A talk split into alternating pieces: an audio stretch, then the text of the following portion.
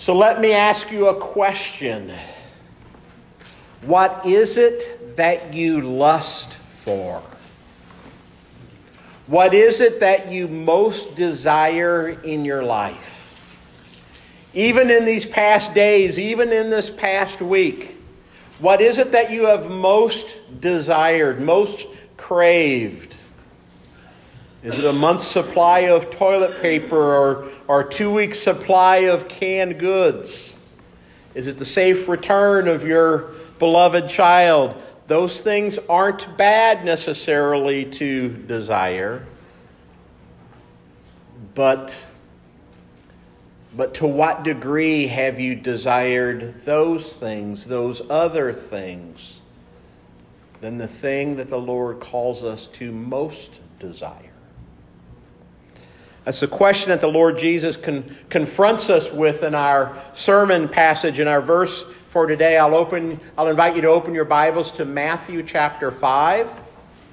Uh, for the last couple of weeks, we've had the passages printed out in the bulletin. I think I might have this verse printed out, but I also want to invite us all to please open the Bible to Matthew chapter 5 because we'll not just read this particular verse, but we'll also look at the, at the broader broader context, we continue our study of this portion of the Sermon on the Mount, and that portion of the Sermon on the Mount, which is referred to as the, as the Beatitudes. Um, let's read from verse 1 all the way through verse 16 today.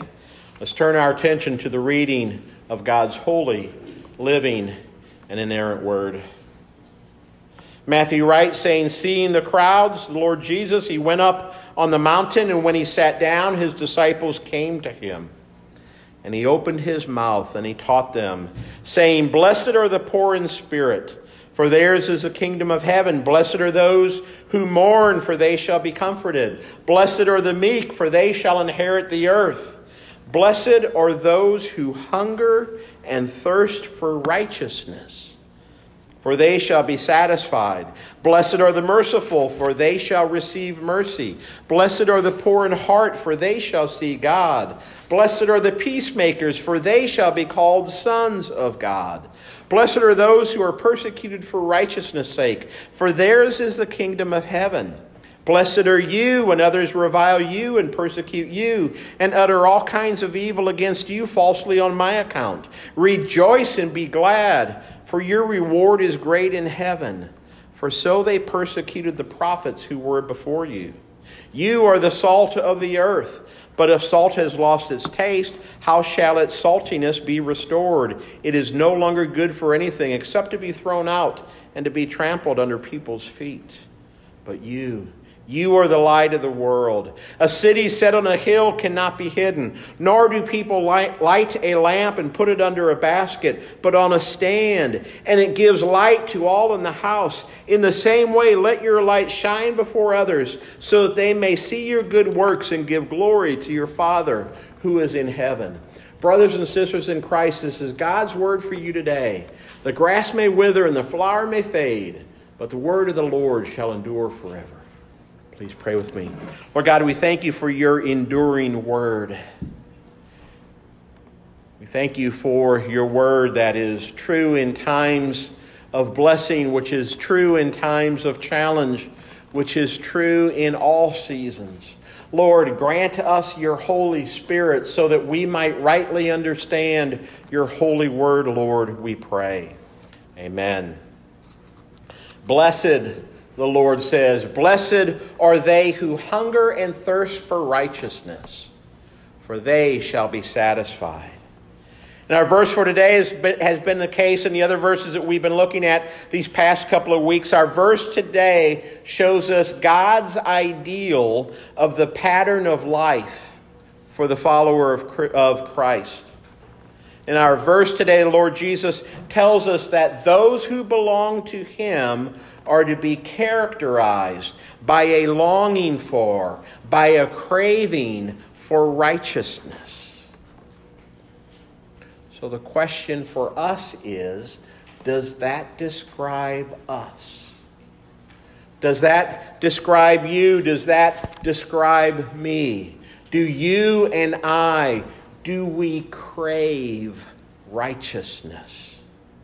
Do you, do I, is, is it rightly said of us that we hunger and thirst for righteousness? Now, what can happen sometimes in the life of a Christian is we may hunger and thirst for righteousness in the world. We may hunger and thirst to see others show righteousness. But we may almost desire that more than we crave to see personal righteousness, personal holiness be manifested in our own lives. It's that question that I lay before us so often Whose sin do you most hate? Whose sin most repulses you? The sin of another or your own? Do you hunger and crave your own personal holiness? Jesus tells us that that's the key to happiness. That happiness, blessed happiness, and, and get this, notice, happiness isn't found in the pursuit of happiness, is it? But happiness is found, Jesus says, through the pursuit of hungering and thirsting for righteousness. The world, of course, doesn't see it this way. This is countercultural. Our culture, and not just our culture, I think, but, but really all of fallen, sinful human nature, we have it wrong.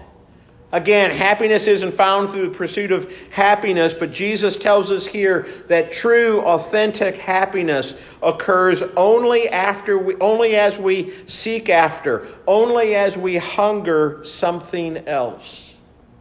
And Jesus says that we'll only experience true biblical blessedness if and as we hunger and thirst for righteousness. And I don't know how it, how it strikes you, but, but as I pondered this passage throughout this past week, I was actually kind of shocked by it.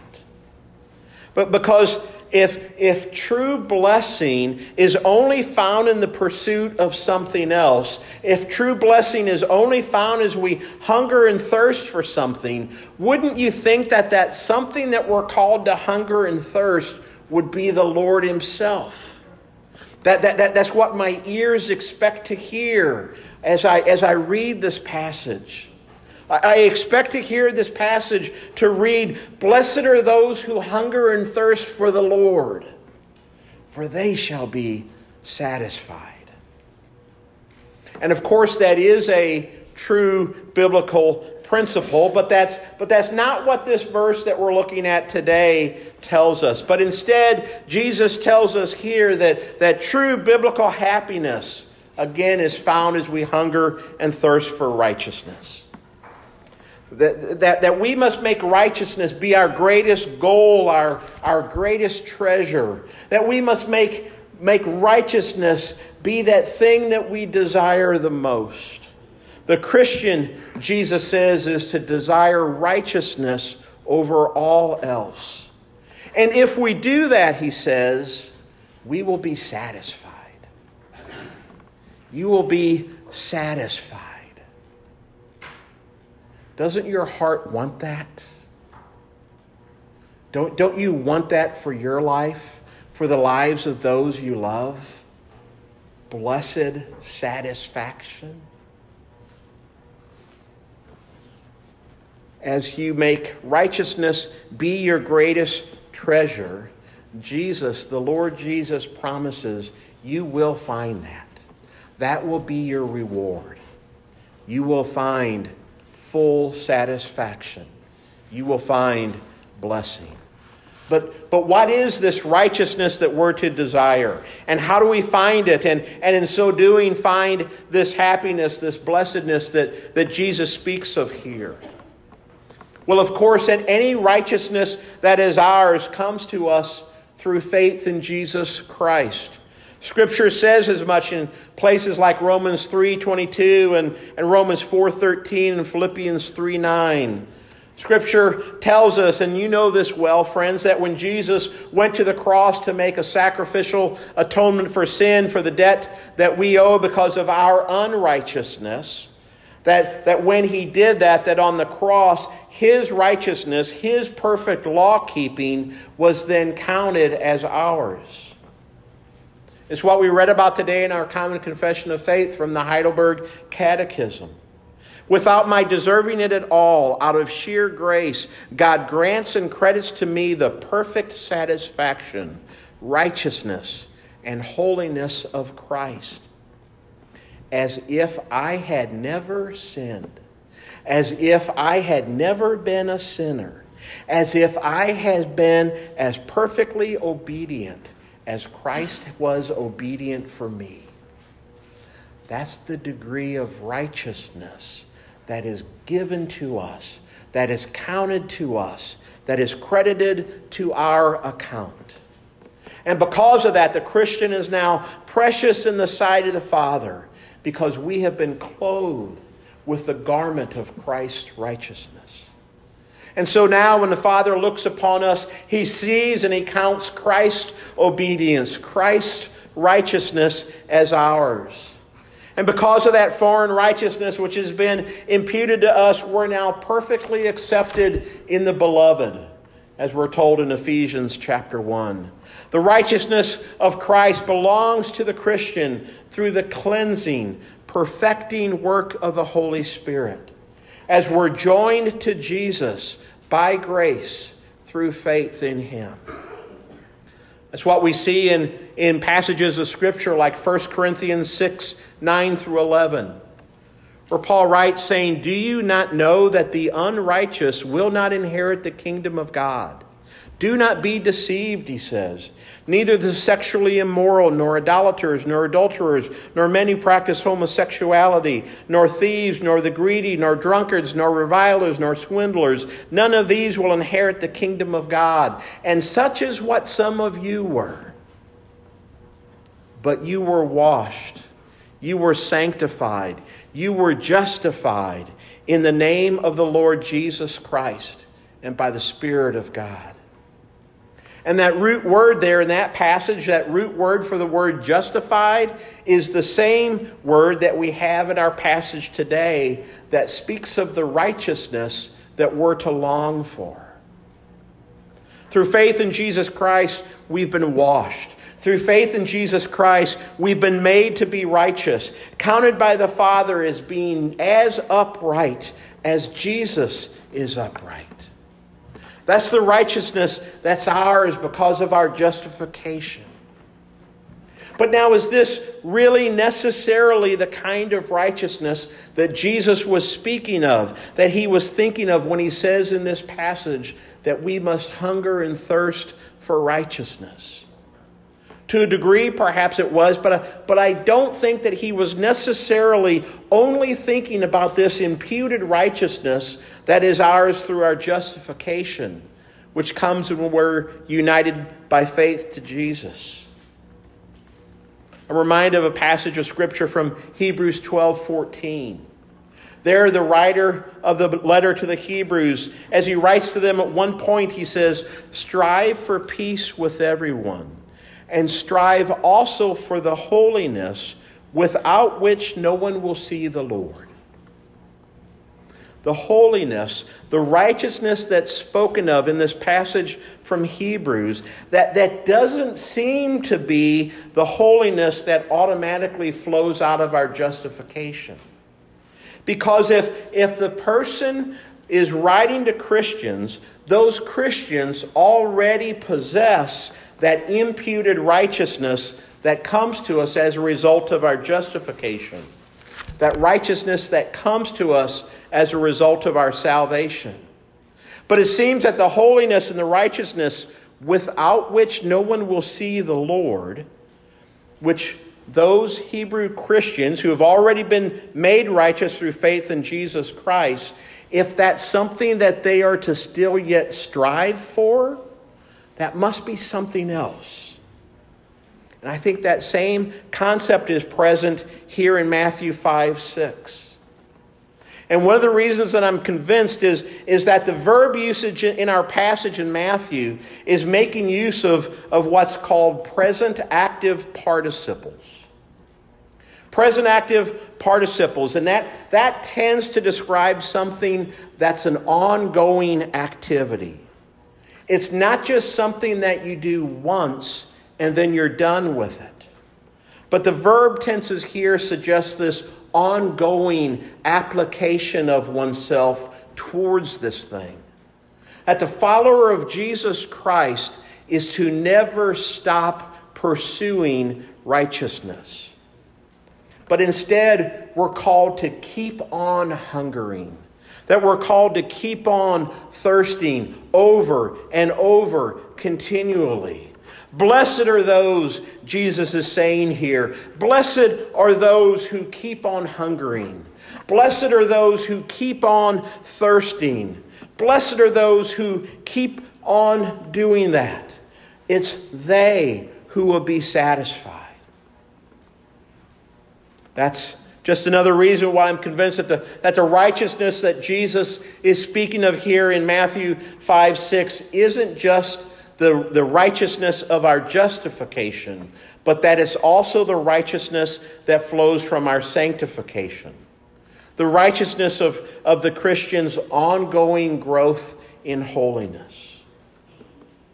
The follower of Jesus Christ, because they've been given the Spirit of Christ, because they've been given the mind of Christ, 1 Corinthians 2.16 says, because through our union with Christ we have the Spirit and the mind of Christ, then it's only natural that we would then also begin to have the desires of Christ become ours.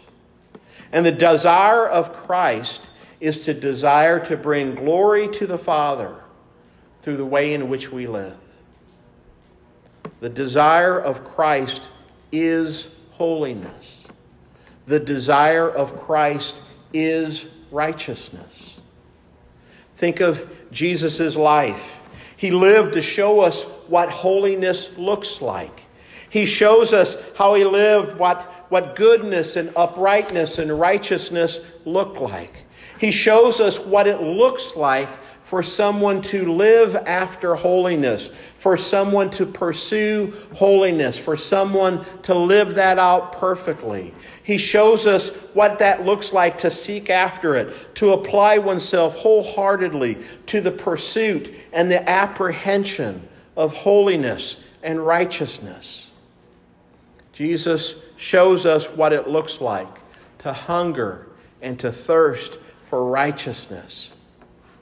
So much so that he, that he even said in John 4 34 that my will is to do the will of him who sent me. Actually, that verse is, my food is to do the will of him who sent me. My food is to do the will of God. Jesus hungered and he thirsted so much after the will of God that he considered that, that he called that to be his food. He hungered and he thirsted for righteousness. And in our passage today, he calls upon us to think of righteousness in that same way, to hunger and thirst for it in that same way. 1 Thessalonians 4 3 tells us as much. For this is the will of God your sanctification. The will of God, our sanctification. The will of God is our growth in holiness, our growth in Christ likeness. We're to apply ourselves to, to its pursuit, to its apprehension. So much so that, that we're to strive after it with all of our being, craving after it, never stopping until it's made ours through the power of the Holy Spirit. Again, it's that question Is this how you and I live? Do you and I, do we really seek to drive out any and all sin from our lives? Do you and I not give ourselves a free pass at any juncture where we might tempt, be tempted and even give in to justify our sin?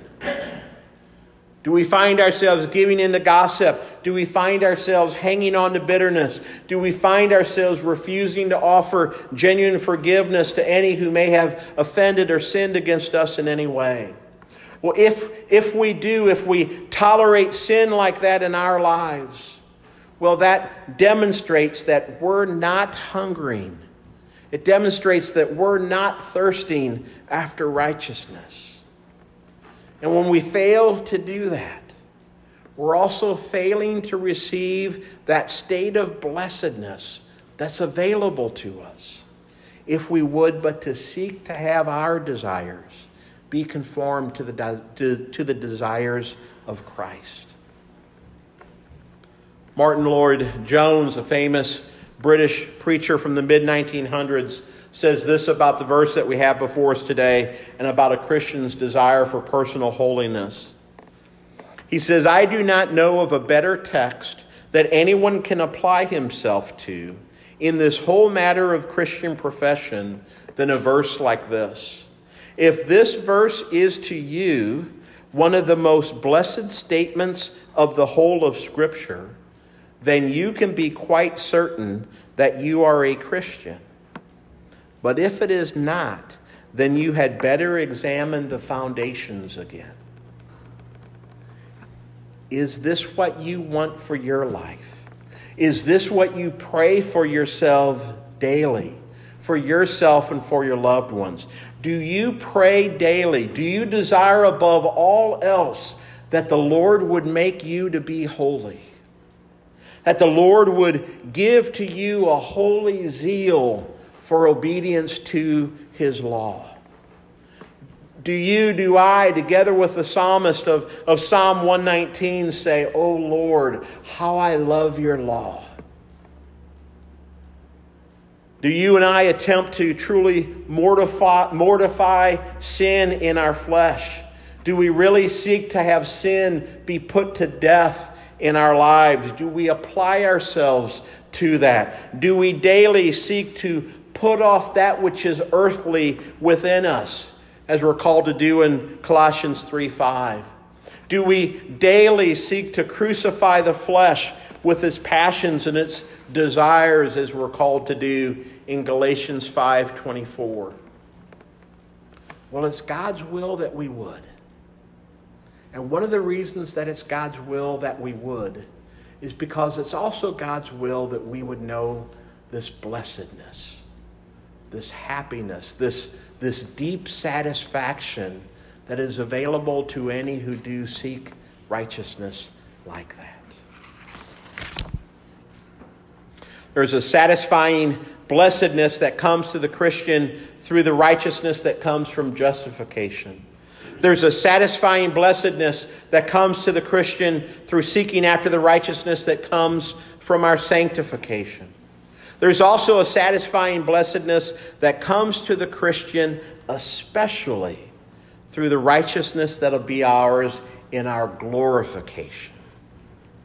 That's where and when the Christian will experience the ultimate fulfillment, the ultimate satisfaction that this verse promises where upon the return of Jesus, all the promises of Scripture become yea and amen. After the Lord comes back and he receives the bride that's been prepared for him, the church, and our lowly bodies are made to be glorious like his, and the souls of those who have died will be reunited with their re- renewed, perfected, glorified bodies. And in that day, in the day of the new heavens and the new earth, our bodies won't be the only thing that are perfected, but our hearts and our minds and our wills will also be perfected. They'll also be glorified. And in that day, every redeemed follower of the Lord Jesus Christ will find ultimate satisfaction. They'll find ultimate blessing for this and every other beatitude promise. And in that day, in that day when we have been glorified in the new heavens and the new earth, received by the Lord unto himself, in that day we won't just be received part of the time. We won't just be satisfied temporarily, but we will receive an eternal satisfaction.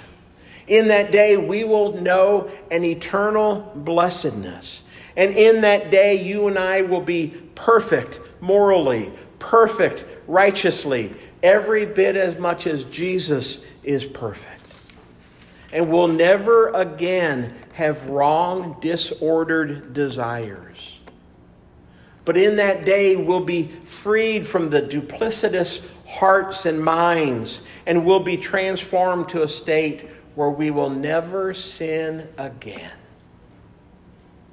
Imagine that day, friends.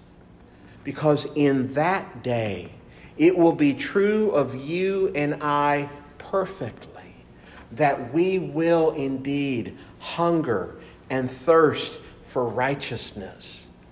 And we will taste it. And we will find that. And we will be completely satisfied. Friends, that's really is the, the great hope of Christianity.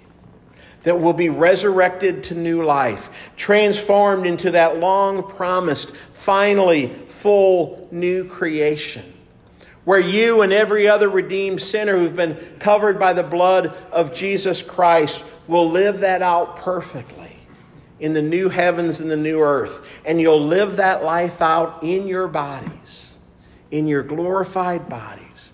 And oh, what a glorious existence that will be for us. And for all those who, who even now hunger and thirst for it. This will be what awaits all those who now are hungering and thirsting after righteousness.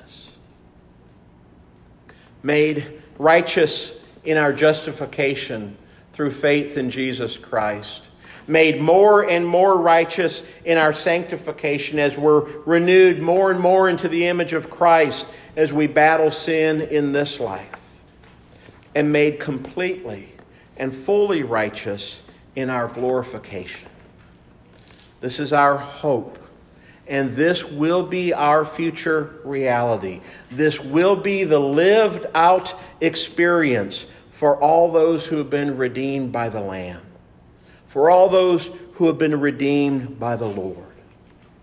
For blessed are those who hunger and thirst for righteousness, for they shall be satisfied. Pray with me, please.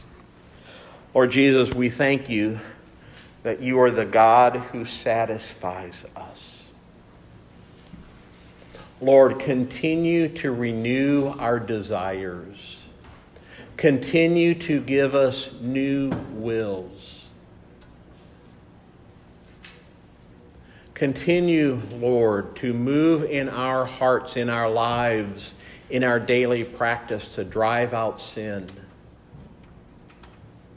May we be appalled. May we hate it. May we throw up in our mouth any time that we entertain engaging in sinful activity. May we be repulsed by it. And Lord, may we most be repulsed by our sin, by my sin not by the sin of those in the world. Yes, Lord, we pray that through your Holy Spirit, you will bring.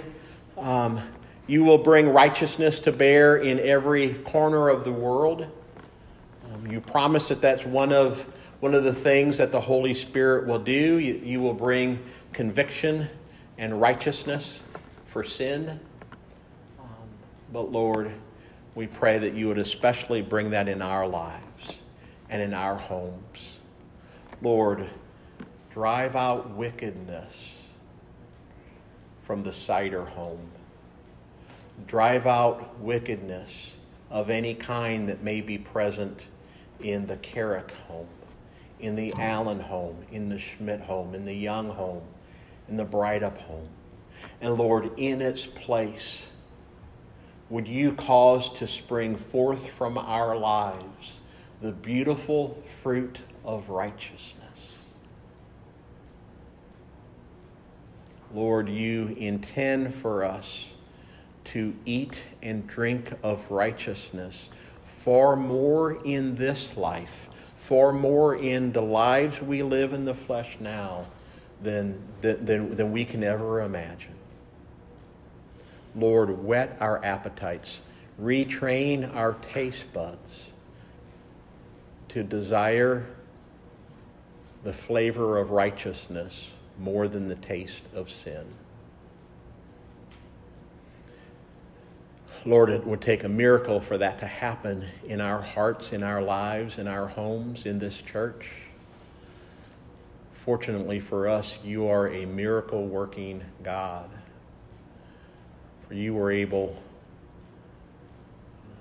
to make your son come back to life after he had died, after Jesus had paid that penalty on the cross to make us to be acceptable to you. Work more and more newness of life in our lives, in the church, and in the world, Lord, we pray. But Lord, to do that, we need your help. We need for you to cause our faith to grow more and more.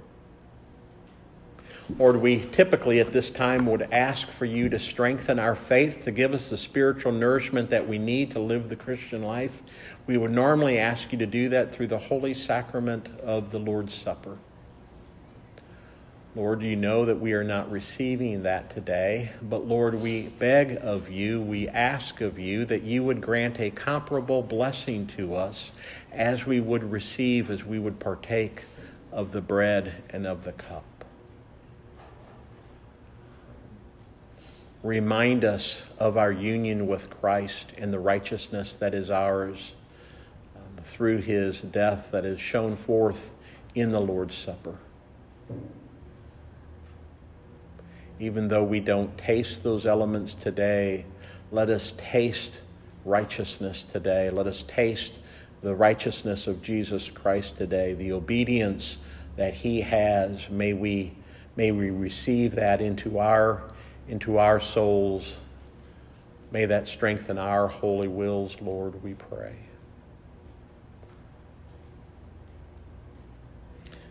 grant us a hunger and thirst for righteousness, a hunger and thirst for you, Lord.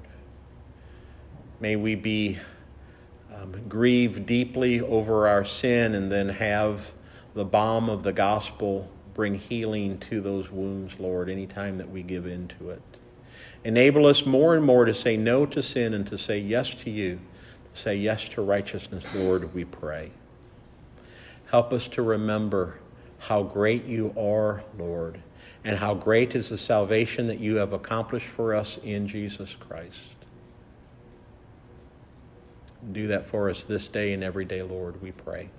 Amen.